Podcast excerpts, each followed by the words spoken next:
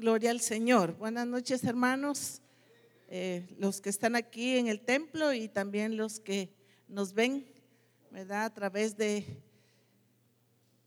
YouTube, a través de Facebook, a través de cada uno de los medios que el Señor ha provisto. Estos jueves han sido muy especiales, siempre porque el Señor nos está hablando, nos está dirigiendo, nos está eh, llevando de gloria en gloria. Y nos está dando a entender específicamente su plan y su propósito. Lo que Él ya determinó de antemano para nuestra vida. Y el Señor quiere que nosotros cada día estemos abiertos, estemos entendidos en cuál sea la voluntad de Dios para nuestra vida. No solamente como una teoría, como una historia, como algo que nosotros debemos saber, sino que nosotros podamos entender. Y cuando decimos entender es porque realmente estamos poniendo en práctica aquello que Dios nos ha enseñado. Lo estamos llevando a la práctica, estamos eh, haciendo lo que el Señor ha dicho. Eso es entender, porque no se trata de sabiduría humana, porque cuando decimos entender, alguien podría decir, pero ¿y qué creen que yo no entiendo? No, no es ese entender, porque sé que muchos son profesionales, hablando en sentido general de todo Misión Cristiana del Calvario. Hay muchas personas muy inteligentes, muy dotadas, muy letradas, pero que sin embargo muchas veces no entendemos el propósito de Dios. Me decía una hermana ahorita en Estados Unidos, hermana Mari, le va a dar risa, pero realmente yo no entendía nada. Tengo años de estar en la iglesia, desde que comenzó la revelación, ahí estaba y yo no entendía. Y siempre en situaciones difíciles, en problemas con su esposo, con sus hijos, y bueno, en la iglesia. Y me dice, hermana Mari, yo no entendía. Y me decían a mí, es que te debes de meter. Y decía, pero qué, ¿qué será eso de meter? ¿Qué será eso? Y decía, ¿será que las que pasan a llorar allá adelante es que están metidas? Si de eso se trata, pues entonces yo voy a pasar a llorar. Y tan sincera la hermana, muy linda platicándome de todo esto. Pero me dice, hermana Mari, quiero decirle que yo le dije al Señor que yo necesitaba que mi entendimiento fuera abierto para entender. Y yo entendí, valga la redundancia, que entender el diseño era que yo lo pusiera en práctica. Eso simple y sencillamente, que era lo que yo no hacía. Entonces dice, mire, hermana Mari, dice, este congreso de mujeres yo lo entendí perfectamente. Y me lo empezó a, a decir, entendí y yo sé, y el Señor me habló y me dijo, pero era como si estaba pasando una grabación de todo lo que habíamos dicho en el congreso. Pero lo más hermoso, hermana Mari, me dijo, son los cambios que han ocurrido en mi vida. Es la transformación que ha ocurrido en la vida de mi esposo y en mi vida. Y hermanos, es una mujer que es doctora. Es una doctora. Es una mujer estudiada. Pero ¿qué era lo que ella no entendía?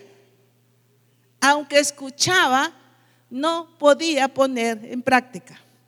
Entonces hemos estado eh, escuchando los días jueves acerca de libertados del pecado. Hace algunos congresos anteriores el apóstol Abraham estuvo hablando sobre libertados del pecado. El apóstol Ronald nos ha estado hablando sobre libertados del pecado. Pero el Señor nos está ampliando y nos está llevando a que nosotros entendamos. ¿Quiénes entendimos el, la predicación de hace ocho días de hermana Evita? Yo la escuché. ¿Qué nos hablaba el Señor hace ocho días?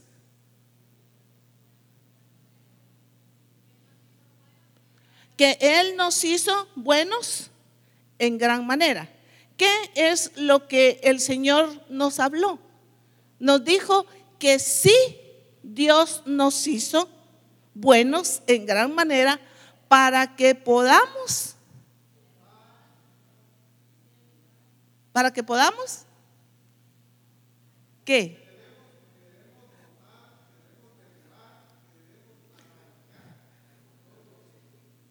Pero específicamente lo que el Señor ha estado hablando sobre libertados del pecado y hechos siervos de Dios, que muchas veces nosotros no, no lo creemos, ¿verdad? ¿Por qué? Porque vemos los estorbos, vemos nuestras limitaciones, ¿no es cierto? Que tan fácil es ver nuestras limitaciones. Somos inútiles, no podemos, eh, ¿qué? ¿Cuántas excusas nosotros ponemos? Y decimos no, eso es para aquella, eso es para aquel, eh, bueno, es que a ellos porque Dios los, los escogió. Pero ¿qué de usted? Yo me siento escogida y soy una escogida de Dios. Yo soy una llamada de Dios, que he atendido al llamado de Dios. Ya hubieran brincado ustedes ahí donde están sentados y dicho yo también. Amén. Como que no lo creen, ¿verdad? Pero esta noche ustedes van a salir creyendo al Señor lo que Él dice, dice acerca de ustedes. Amén. Vamos a leer nuevamente el Romanos capítulo seis y versículo dieciocho. Ustedes ya lo saben, pero para que el Señor realmente lo haga realidad o nosotros hagamos realidad lo que Dios ya hizo. Dice: libertados del pecado, viniste a ser siervos de la justicia. Hablo como humano por vuestra humana debilidad, que así como para iniquidad presentasteis vuestros miembros para servir a la inmundicia y a la iniquidad, así ahora para santificación presentad vuestros miembros para servir a la justicia.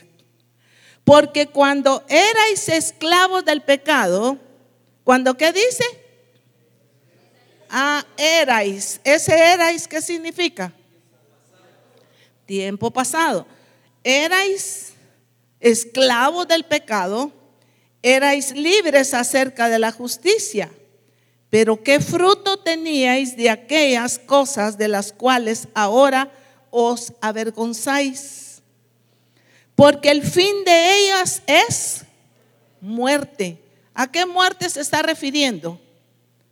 Es muerte espiritual. Mas ahora que habéis sido libertados del pecado y hechos siervos de Dios. Si usted tiene un lapicero, si usted tiene un marcador, esta palabra usted subrayela. Pero no solo la subraye en las escrituras, subráyela en su corazón. ¿Fuimos libertados del pecado, sí o no? Y la segunda parte del, del versículo. Ah, hechos siervos de Dios. Si hemos sido libertados del pecado, en lo mismo hemos sido ¿qué? Hechos siervos de Dios. O sea, Dios nos libertó del pecado, pero Dios nos ha hecho sus siervos. Y el Señor nos ha estado hablando a través de nuestros apóstoles también acerca de lo que significa ser un siervo de Dios. Y siervo de Dios, muchas veces lo acostumbramos nada más a escuchar que siervo de Dios es el que está en un púlpito, que es el pastor, que es el profeta, que es, son los ministerios. Nosotros no somos siervos de Dios, dice los discípulos. Solo ellos son siervos de Dios. Y hay personas que les encanta que les digan siervo, sierva. Hermanos, yo encuentro que en este versículo el siervo no es un título. No es un título de doctor, de licenciada. No es ningún título. Es algo que Dios decidió que ustedes fueran. No es que yo no, que ustedes fueran, porque yo sí me lo creo. Yo no sé si ustedes lo creen, porque eso es lo importante, mis amados hermanos, en esto que el Señor nos está enseñando. Por eso es importante que usted abra las Escrituras y vea que así dicen las Escrituras, ¿verdad? Que no lo estamos diciendo nosotros simplemente desde el púlpito porque los queremos convencer.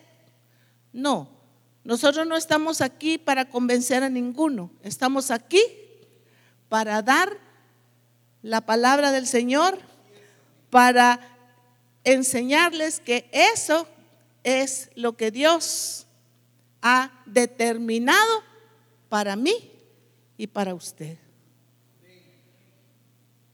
Dice en Efesios capítulo uno y versículo cuatro, un versículo también muy conocido. Y dice, según nos escogió Él. Este ya lo sabemos, ¿verdad? Hasta lo pueden decir conmigo. Si quieren decirlo, díganlo conmigo. Según nos escogió Él, en Él, antes de la fundación del mundo, para que fuésemos santos y sin mancha delante de Él. Él nos escogió. Y este escogimiento es un escogimiento santo. Él lo determinó. ¿Desde cuándo? Desde antes de la fundación del mundo, Dios ya nos había visto. Ya nos había visto, porque Él ya sabía que ustedes y yo íbamos a estar en este tiempo para hacer su propósito. Y eso es lo que a nosotros nos debe hacer, no solo saberlo, sino sentirnos dichosos de que Dios haya pensado desde antes de la fundación del mundo y nos haya escogido. Amén. Y en primera Pedro dos nueve dice, mas vosotros sois, es otro versículo muy conocido, linaje, ¿qué dice? Escogido, real sacerdocio, nación santa, pueblo adquirido por Dios. ¿Pero para qué? Ah, ¿para qué fuimos escogidos? Para anunciar las virtudes de aquel que os llamó de las tinieblas a su luz admirable. ¿Para qué nos llamó el Señor? Para anunciar. ¿Y quiénes son los que anuncian? ¿Quiénes son los que anuncian?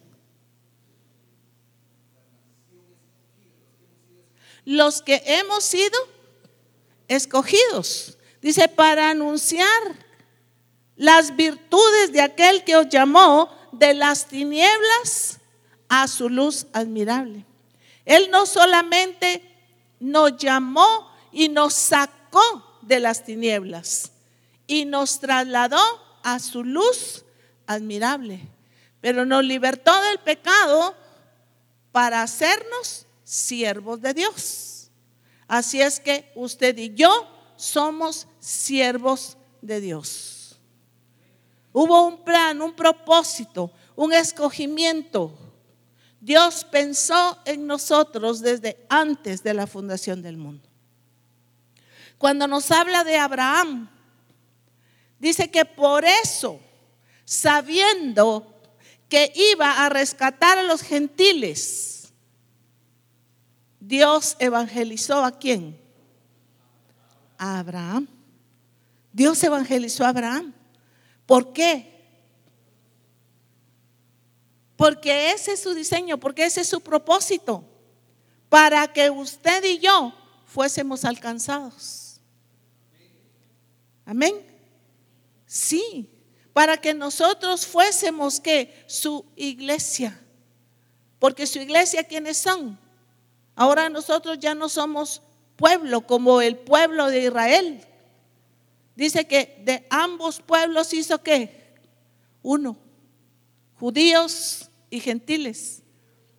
Y ahora tenemos acceso a través de ¿qué? De Jesucristo.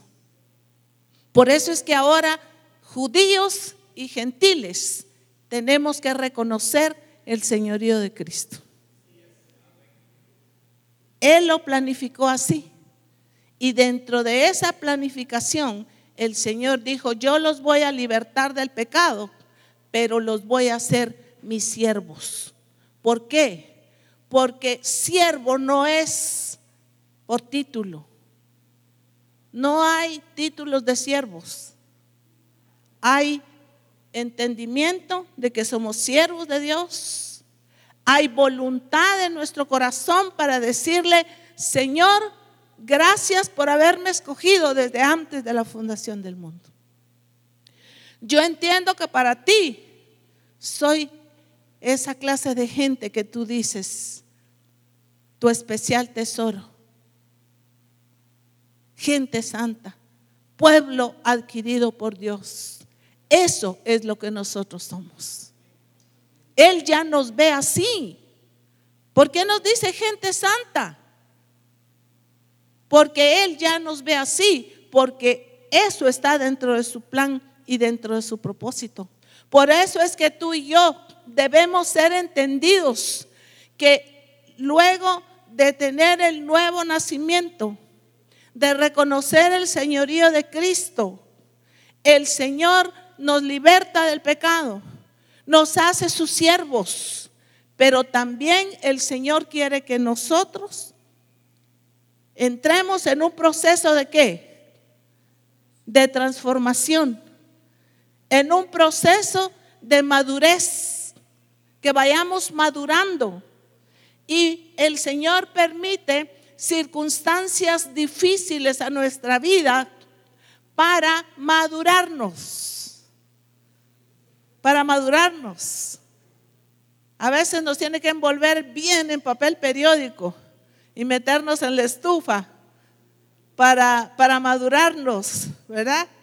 Pero ¿por qué? ¿Con qué propósito? Porque Él está formando su iglesia. Él está formando su cuerpo. Él está formando su esposa. Y usted y yo somos la esposa de Cristo. ¿Sí? ¿Y cómo va a ser esa esposa? Esto ya lo sabemos, cómo va a ser. Ahora, no basta que lo sepamos. Es que usted y yo rindamos nuestra vida al Señor.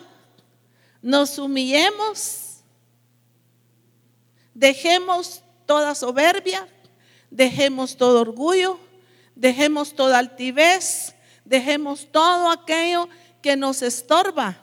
Decía el apóstol Pablo que nos despojáramos de toda carga, de todo peso. ¿Para qué? Para que podamos correr la carrera que nos ha sido dada por el Señor. Es los que corren, no creo que corran con unos zapatos pesados, ¿verdad que no? Ahora hay zapatos para correr. Y yo levanté uno en una zapatería y no pesan nada. ¿Por qué? Todo lo que usan, su, su pantaloneta, ¿cómo es? De tela suave, su playera, todo. ¿Por qué? Porque ellos tienen que correr, tienen que avanzar y su peso tiene que ser liviano.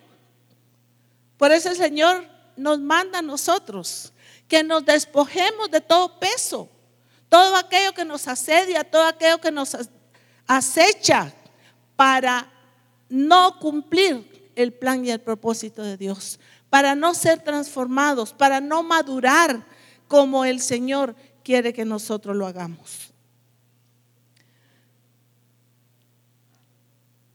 Cuando nosotros recibimos a Cristo, cuando tenemos el nuevo nacimiento, ¿qué es lo que sucede allí?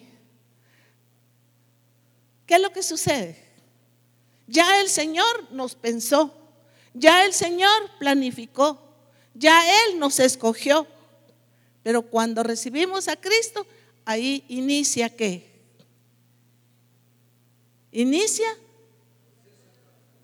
sí, el proceso de transformación, pero ahí inicia la obra de Cristo en nuestras vidas, para que cumplamos el propósito de Dios de ser siervos de Dios. Y Él nos ha dado todo, todos los recursos para que nosotros podamos serlo. No podemos decir, ay, como aquellos jóvenes que quieren estudiar, pero su papá o su mamá le dice, ay, mira, no tengo dinero, no me pidas, no tengo, no te puedo comprar los libros, pero estudia, pero hace, sí, pero el, el libro cuesta tanto porque son caros. Pues sí, pero, pero no tengo. Sí, pero es que debes de estudiar y debes ir. Sí, pero yo tengo que llevar ese libro, tengo que llevar las herramientas. ¿Verdad que los muchachos no pueden estudiar sin herramientas? Sin sus cuadernos, sin sus libros. Se necesita todo eso. Hermanos, nosotros no podemos avanzar, no podemos llegar a cumplir el propósito de Dios sin todos los instrumentos, las herramientas que Dios nos ha dejado. Y creo que en repetidas ocasiones el Señor nos ha enseñado todas las herramientas que Dios nos ha dejado. ¿Para qué? Para que nosotros crezcamos, para que nosotros maduremos, pero ha dejado eso a nuestra disposición. Pero cuando decimos, no, eso es para ella, no, eso es para él, mire, yo, yo para eso sí no.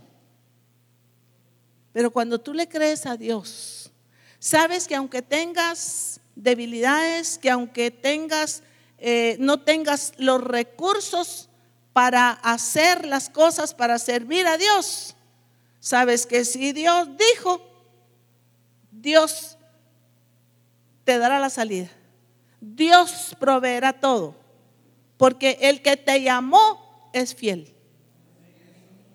El que te llamó es fiel. Pero cuando tú pones al Señor en primer lugar, cuando tú quitas las excusas, muchas personas dicen, es que la universidad, le he preguntado a jóvenes que le digo, mira qué pasó, qué te hiciste, no, ya no te vi más. Dicen, hermano, es que la universidad, gracias a Dios por la universidad, pero aquí hay jóvenes y señoritas que están en la universidad, pero están aquí. ¿Por qué? Porque han escogido como su prioridad a Dios.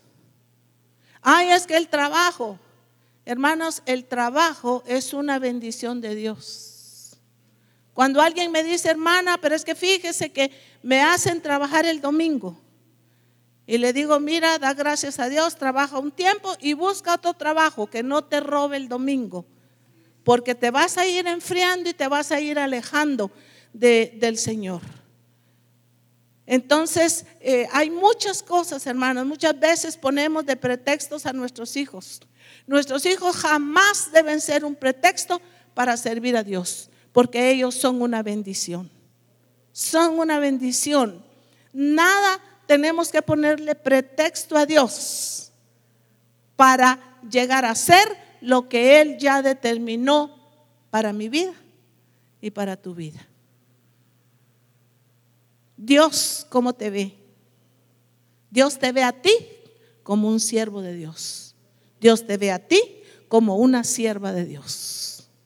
Es que, hermanos, miren, muchas veces el enemigo nos embota el entendimiento. Y a veces, acabo de, de hablar con un siervo de Dios, me decía, no, pero es que mire, que yo, yo digo que yo, pues no soy pastor, no soy, yo no soy nada ahorita en la iglesia.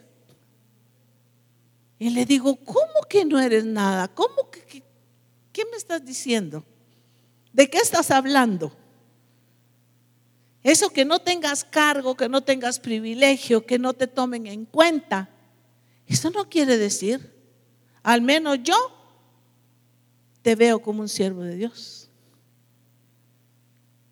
El apóstol te ve a ti, te aseguro que te ve como un siervo de Dios. Y en el momentito reacciona y me dice, ya, ya sé, ya tengo la respuesta. Sí, hermanos, es que hay, hay momentos en que el enemigo ataca nuestra vida, nuestra mente y nos dice, no, es que tú no eres eso. Pero es que a mí no me toman en cuenta. Dios ya te tomó en cuenta y eso, Dios y tú son mayoría. Sí, la mujer samaritana, el Señor solo, solo, ¿verdad? Le dio la salvación, la vida eterna, le dio una revelación sobre la adoración y esa mujer se fue. ¿Y qué fue a hacer? Ay, a condolerse porque el Señor le había dicho toda la verdad. No, ella se fue a servir. ¿Verdad? Dice que la, la suegra de Pedro fue sanada, se levantó y le servía. O sea, el Señor quiere que nosotros nos constituyamos, nosotros pues, porque Él ya nos constituyó en siervos de Dios. Ay, hermana, pero es que yo no puedo dedicarme eh, tiempo completo. No estamos hablando de tiempo completo. Dios escogerá ministerios para tiempo completo. Pero aquí estamos hablando de los que Dios escogió para su propósito y los hizo siervos de Dios. Si Él quiere que tú tengas un ministerio tiempo completo, Él lo va a hacer. Él lo va a hacer. Pero ahorita no pienses eso, tú haz lo que el Señor quiere que tú hagas. Y el siervo de Dios es aquel que ha reconocido a Cristo, que tiene a Cristo, que Él es su Señor, que ha aprendido que Él es su Señor y que Él está dispuesto a hacer lo que Dios le dice que haga. El apóstol Pablo nos da un ejemplo hermoso cuando el Señor lo encuentra, esto ya lo saben ustedes, pero le, lo primero que eh, Saulo le dice, Señor, ¿qué quieres que haga? Y el Señor empieza a darle instrucciones, empieza a darle directrices y luego él va. El discípulo a quien Dios le habló, Ananías, le dice, Señor, pero tú sabes quién es este hombre que mata, que asola al, al pueblo. El Señor lo sabía, pues. Pero dice, ve, porque instrumento útil me es este.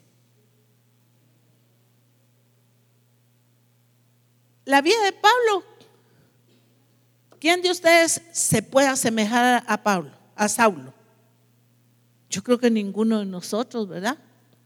Porque ¿quién de nosotros ha ido a perseguir a la iglesia y a, a matar siervos de Dios o cristianos? No.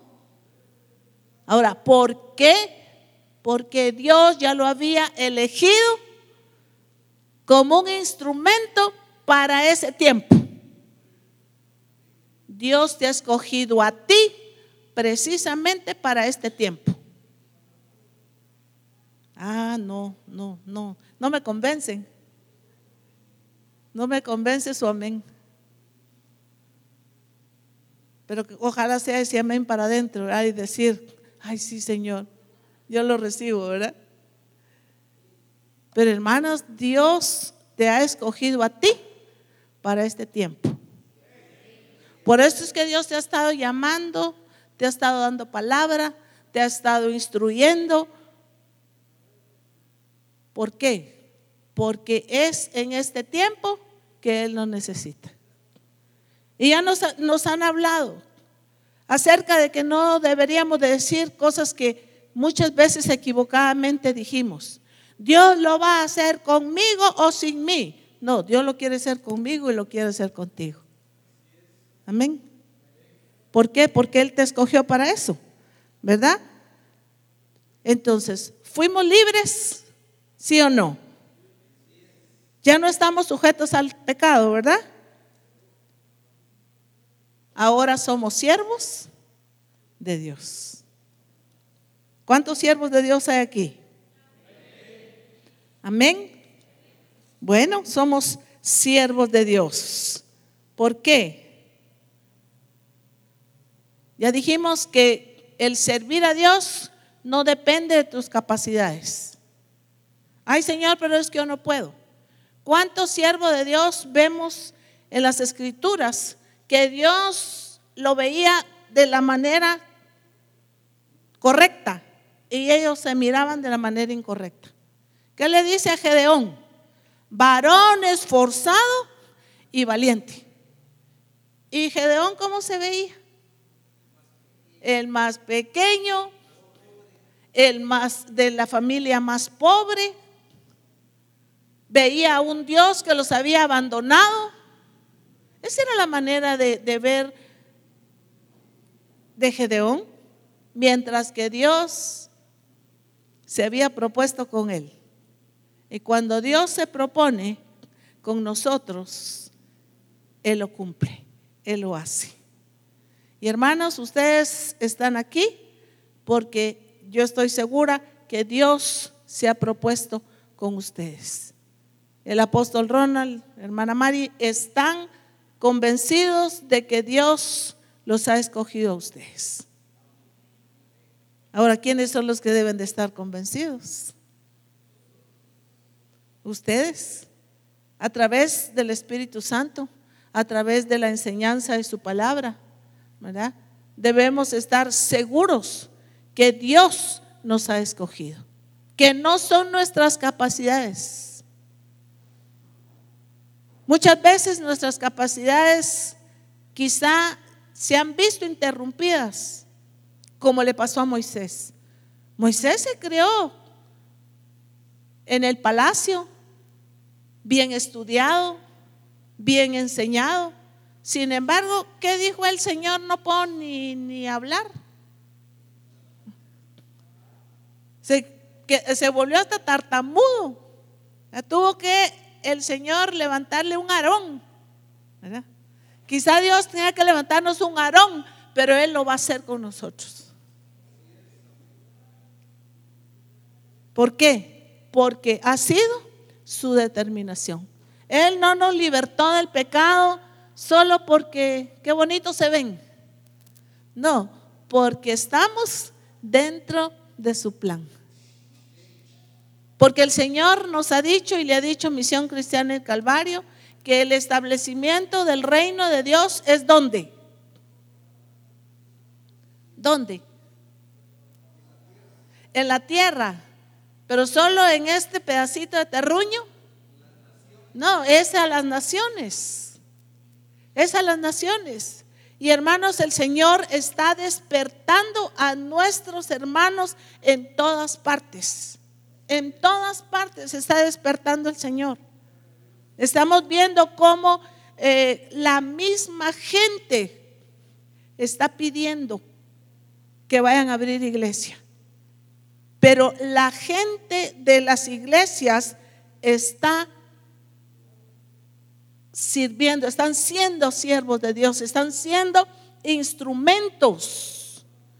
Una de las hermanas me escribe y me dice: hermana Mary, le cuento, le hablé de Cristo, le hablé del Señor, le hablé del diseño a mi hermano, y para no hacerle largo todo esto, hermanos, él llegó con su familia desde México a la iglesia de Waukegan para ser bautizados, para reconocer al Señor, y ahora él quiere que se abra iglesia allá. Y así yo tengo varios testimonios, varias personas que me escriben y me dicen, eh, mi papá quiere que yo vaya a abrir iglesia a tal lado, mi familiar. O sea, el Señor se está moviendo, hermanos. ¿Por qué? Porque es su tiempo, es su tiempo, y nosotros tenemos que estar listos para dar la palabra del Señor, para poder ser bendición. Hermanos amados, hemos sido constituidos siervos de Dios. Si usted ve en un vecino, en una gente que no conoce, ore por esa persona, ore, no tengamos vergüenza. En cierta oportunidad a mí me pidieron en la carnicería que orara por, por los señores que estaban siendo eh, extorsionados, y allí enfrente de la carnicería empecé a declarar y, a, y, y a, a orar, y el Señor se manifestó de una manera tremenda en la vida de esa gente. Vecinos pidiendo que se ore por un niño, por una niña, manifestando el poder de Dios. Hermanos, es tiempo que la iglesia se levante. Es tiempo que nosotros nos levantemos. La iglesia se está levantando en todas partes. Los hermanos de Perú hasta están abriendo obra en Europa. ¿Sí? Y llegaron hermanos de, de Europa al, al seminario que hizo el apóstol Abraham. Hay hambre, hay... Eh, el, el Señor está manifestándose, y Él quiere cumplir lo que ha dicho, y lo está cumpliendo con la gente que está ahí, sí que, que está metida. Y estar metido es entender y hacer lo que el Señor nos está diciendo que hagamos. Que quitemos toda clase de excusas. Incluso, hermanos, si son excusas válidas, como quizá una enfermedad, nuestro cuerpo físico. Pero el cuerpo físico, aunque el Señor lo sana, pero si no nos sanara, vamos a, a ejecutar el plan de Dios, aunque yo sé que Él lo va a hacer. Amén. Pero estoy hablando de excusas. Ay, no, es que yo no puedo, es que apenas puedo caminar, apenas puedo estar parado, apenas tal cosa. Pues no importa apenas, pero vamos a ejecutar lo que Dios ha dispuesto, lo que Él planeó en su corazón, eh, con el amor que Dios te escogió, te llamó y te trajo para hacerte un siervo y una sierva de Dios. Amén. Dice aquí en primera, segunda Timoteo uno ocho: por tanto, no te avergüences de dar testimonio de nuestro Señor, ni de mí. Aquí está hablando el apóstol Pablo, ni de mí, preso suyo, sino participa de las aflicciones por el evangelio, según el poder de Dios, quien nos salvó y llamó con llamamiento santo, no conforme a nuestras obras, sino según el propósito suyo y la gracia que nos fue dada en Cristo Jesús antes de los siglos. Miren, esto es, esto es precioso realmente. ¿Qué dice que nos llamó con llamamiento qué? Santo. No conforme, dice, a nuestras obras. No por nuestras capacidades, no por lo que nosotros somos. Él nos llamó según que dice. A ver, fuerte. Según su propósito.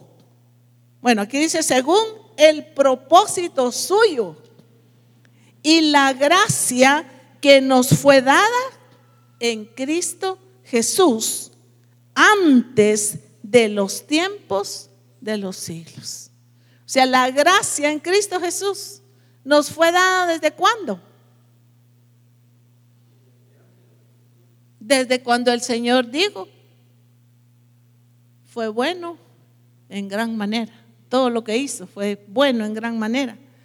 Desde antes, dice, de los tiempos de los siglos, Él te llamó, Él te escogió. Amén. Y dice Gálatas uno quince, mas cuando quiso Dios, está hablando también el apóstol Pablo, me apartó desde el vientre de mi madre y me llamó por su gracia.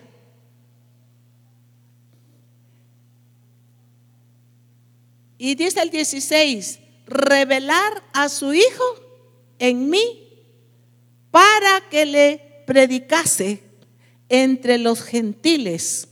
Luego no consulté con carne y sangre. ¿Qué quiere decir esto? Con persona humana. ¿Será que sí? ¿Será que lo hago? ¿Será que no lo hago? Él estaba seguro que, que tenía que hacer lo que Dios le había llamado a hacer. Hermano, tú y yo tenemos que estar completamente seguros del llamado de Dios. Algunas veces tenemos que renunciar a cosas. Aunque es diferente, a mí me llamó el Señor tiempo completo.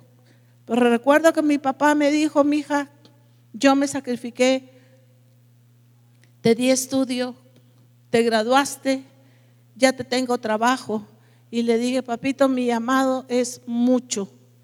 Yo quiero entrar, en ese entonces pues había un instituto bíblico y yo quiero servir a Dios. Y yo recuerdo que cuando era niña yo estaba grave. Usted le decía al Señor, Señor, si tú le das vida a mi hija, yo te la entrego. Papi, ya se te olvidó que me entregaste, así es que yo le pertenezco a Él. Soy de Él y mi vida va a ser para Él. Cuando hay una decisión en nuestra vida, hermanas, y ese llamado de Dios, cuando tú amas a Dios con todo tu corazón, cuando a ti no te importa ni te interesa nada de este mundo, más que agradar a Dios, vamos a servir a Dios con todo nuestro corazón.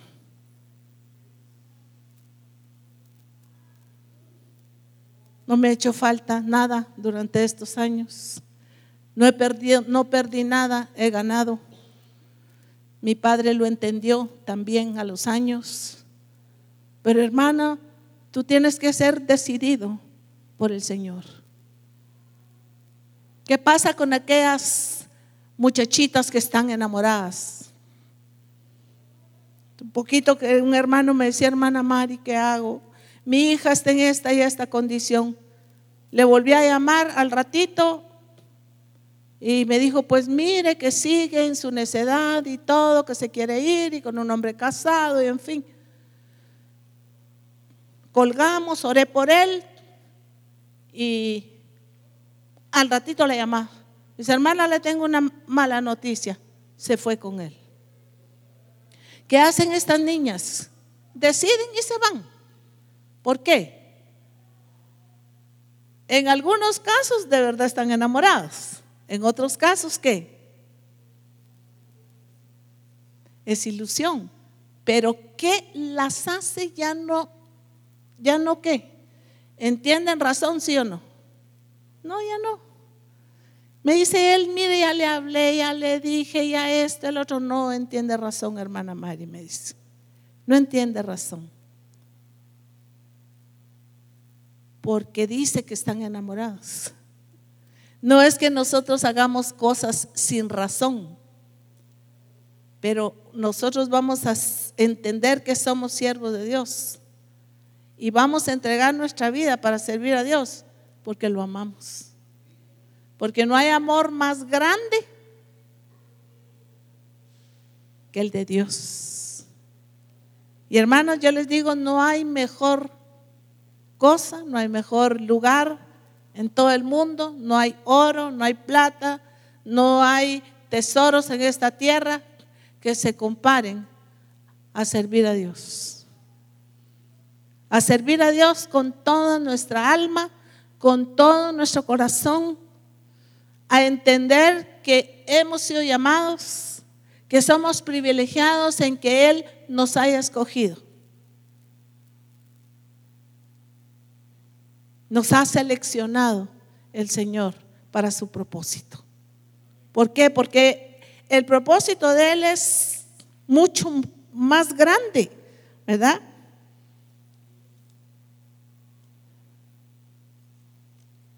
El propósito de Dios no se queda ahí nada más, en que sepamos que somos siervos de Dios y sirvamos.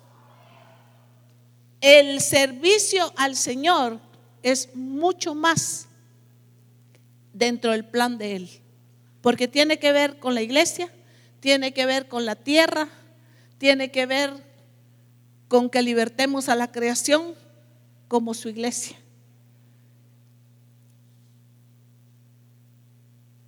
Antes de las bodas del Cordero, la iglesia tiene que expresarse como hijos maduros. Y esos son los que se llaman escogidos de Dios. Los escogidos de Dios. Por eso hablábamos acerca de nacer de nuevo, de ser siervos de Dios, de entender que somos siervos de Dios, de madurar, de ser transformados, de ir de gloria en gloria. ¿Por qué? Porque el Señor quiere perfeccionar en nuestra vida el ser siervos de Dios. Por eso les decía, el ser siervos de Dios no es algo limitado, es algo grandioso en lo que el Señor quiere y ha pensado en nosotros. Dicen los, los escogidos son los que completan la obra de Dios para la manifestación de los hijos de Dios. ¿Qué dice Romanos ocho, diecinueve? Solo vamos a leer ese versículo. Y dice, porque el anhelo ardiente de la creación es el aguardar la manifestación de ¿quién? De los hijos de Dios, porque la creación fue sujetada a vanidad por su propia voluntad, sino por causa del que lo sujetó en esperanza. Porque también la creación misma será libertada de la esclavitud de corrupción a la libertad gloriosa de los hijos de Dios. Porque sabemos que toda la creación gime a una, y a una está con dolores de parto hasta ahora.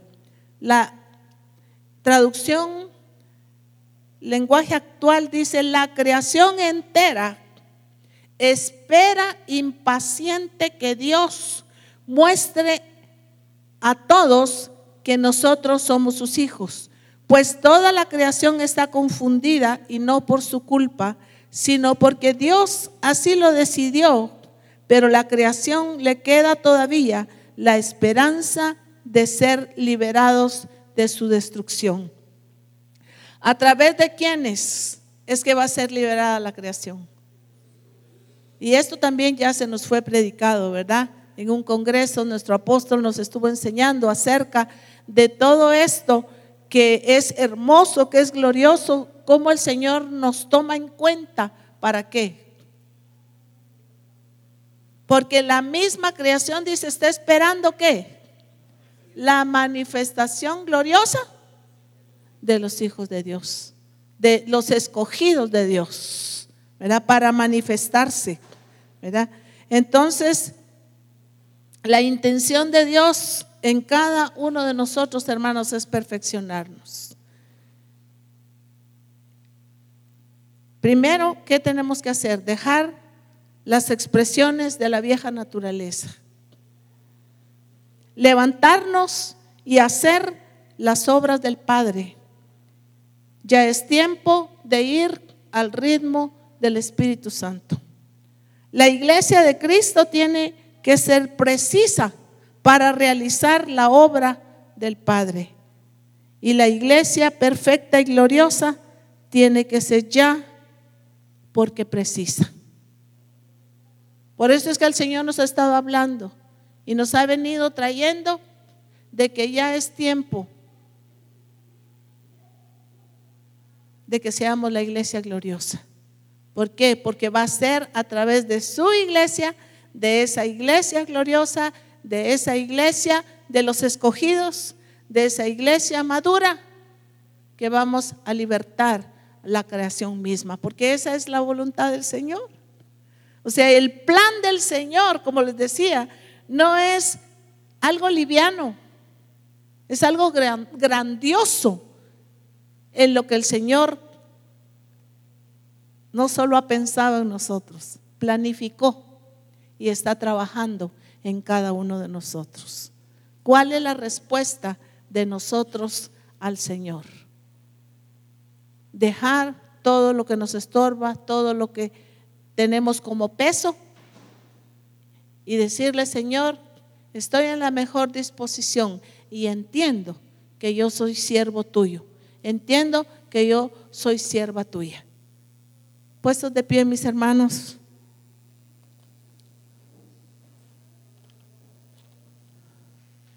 Fuimos libertados del pecado, pero fuimos hechos siervos de Dios, planificado desde antemano.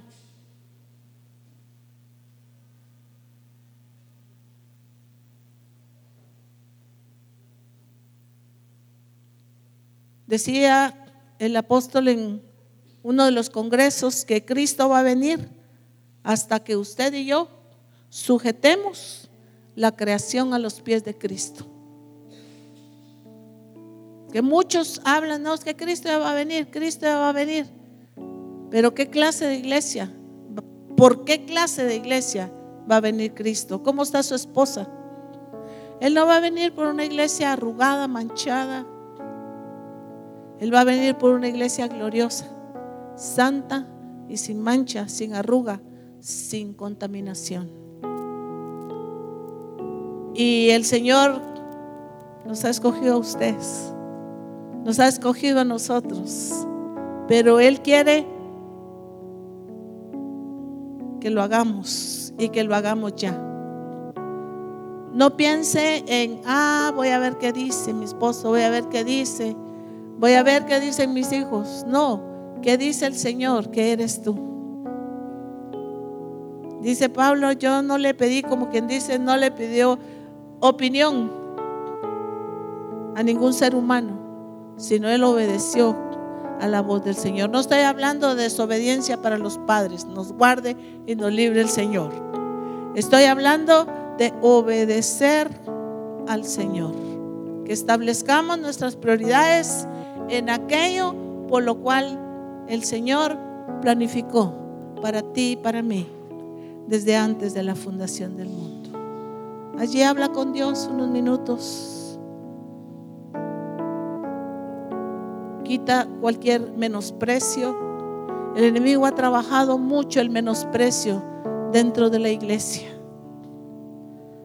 para decirnos que no somos merecedores, que no merecemos, que Dios puede escoger a todo mundo que esté a nuestro alrededor menos a mí. Pero el apóstol Pablo decía que el Señor había escogido lo menospreciado y lo vil del mundo, escogió para avergonzar a los sabios. Y Él lo planificó. Él lo planificó.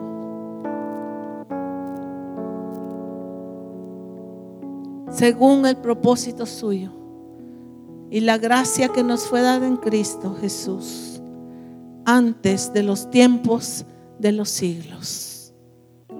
Desde ese tiempo Dios te escogió para este tiempo, porque tú eres un instrumento útil en las manos de Dios.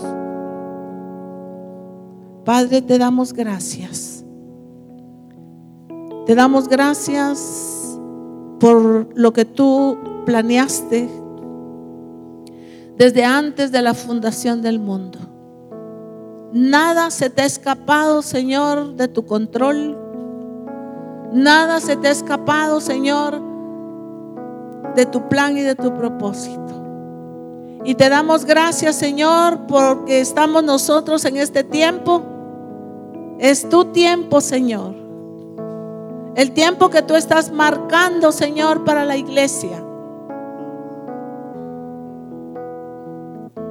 Gracias, Señor.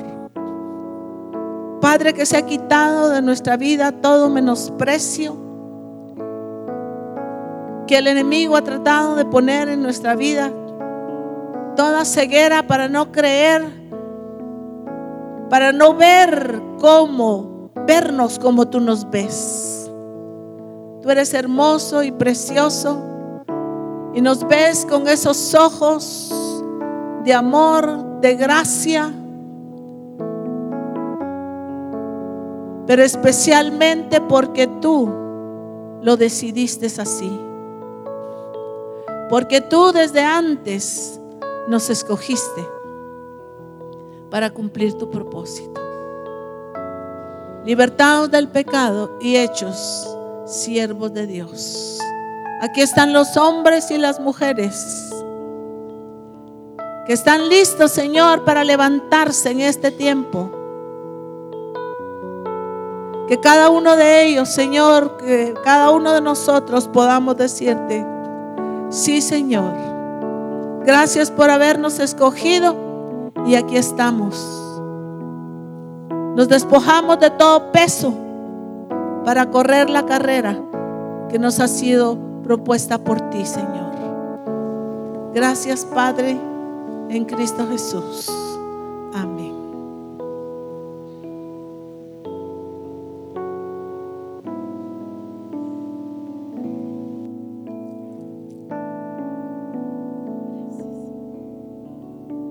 Gloria a Dios.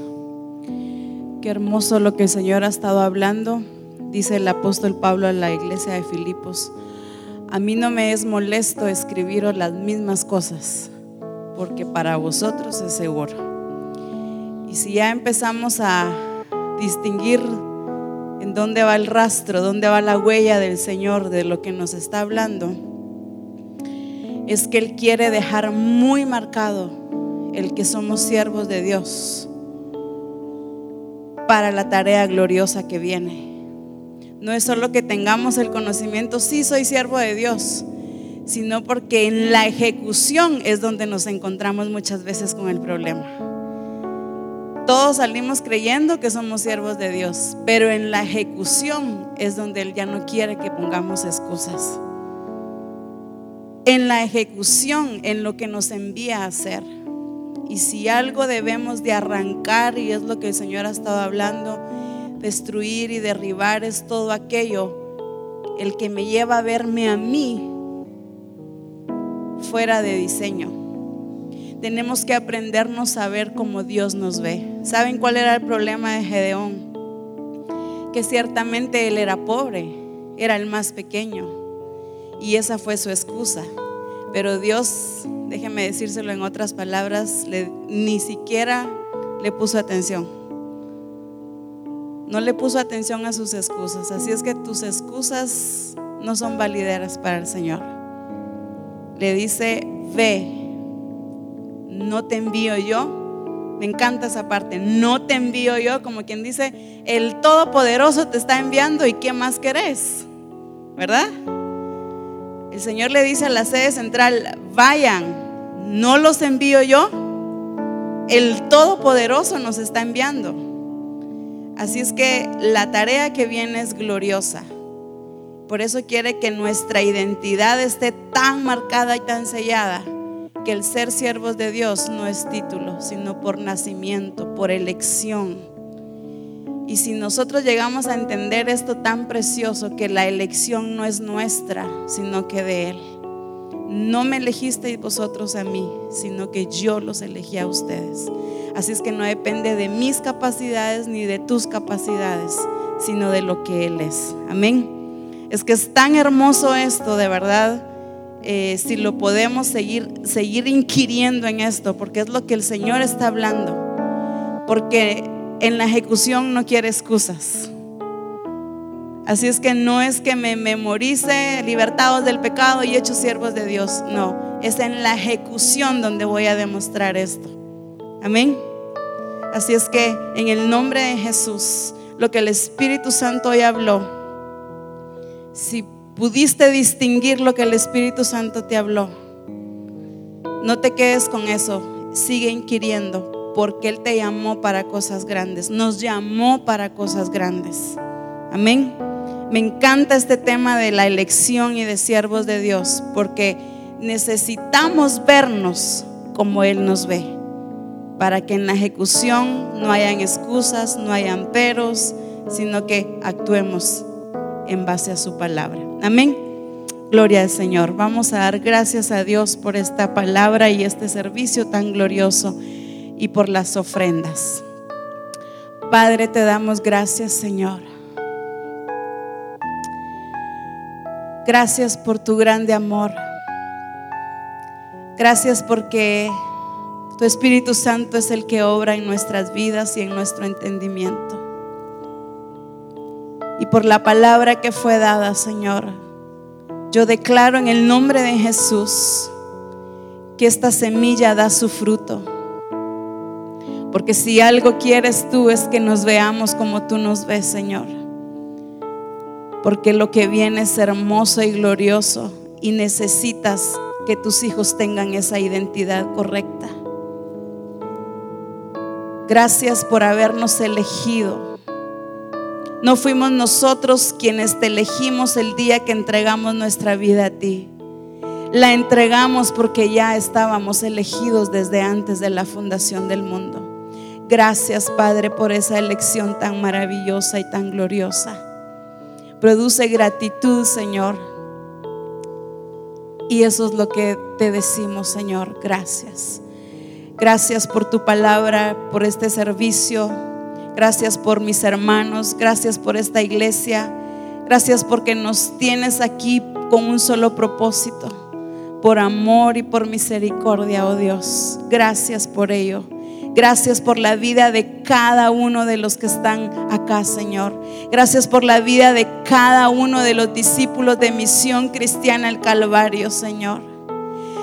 En el nombre de Jesús declaro que nuestros entendimientos son abiertos para deleitarnos en esa elección que tú has hecho en nuestras vidas. Deleitarnos en lo que tú estás haciendo, Señor, y poder distinguir hacia dónde vas tú, Señor, e ir contigo, Padre. Gracias, Señor, por la vida de, las, de los discípulos de la sede central. Bendigo sus vidas, bendigo sus trabajos. Declaro prosperidad en todo lo que hagan. Declaro, Señor, hijos prósperos en espíritu, en alma y en cuerpo, en todo, Señor.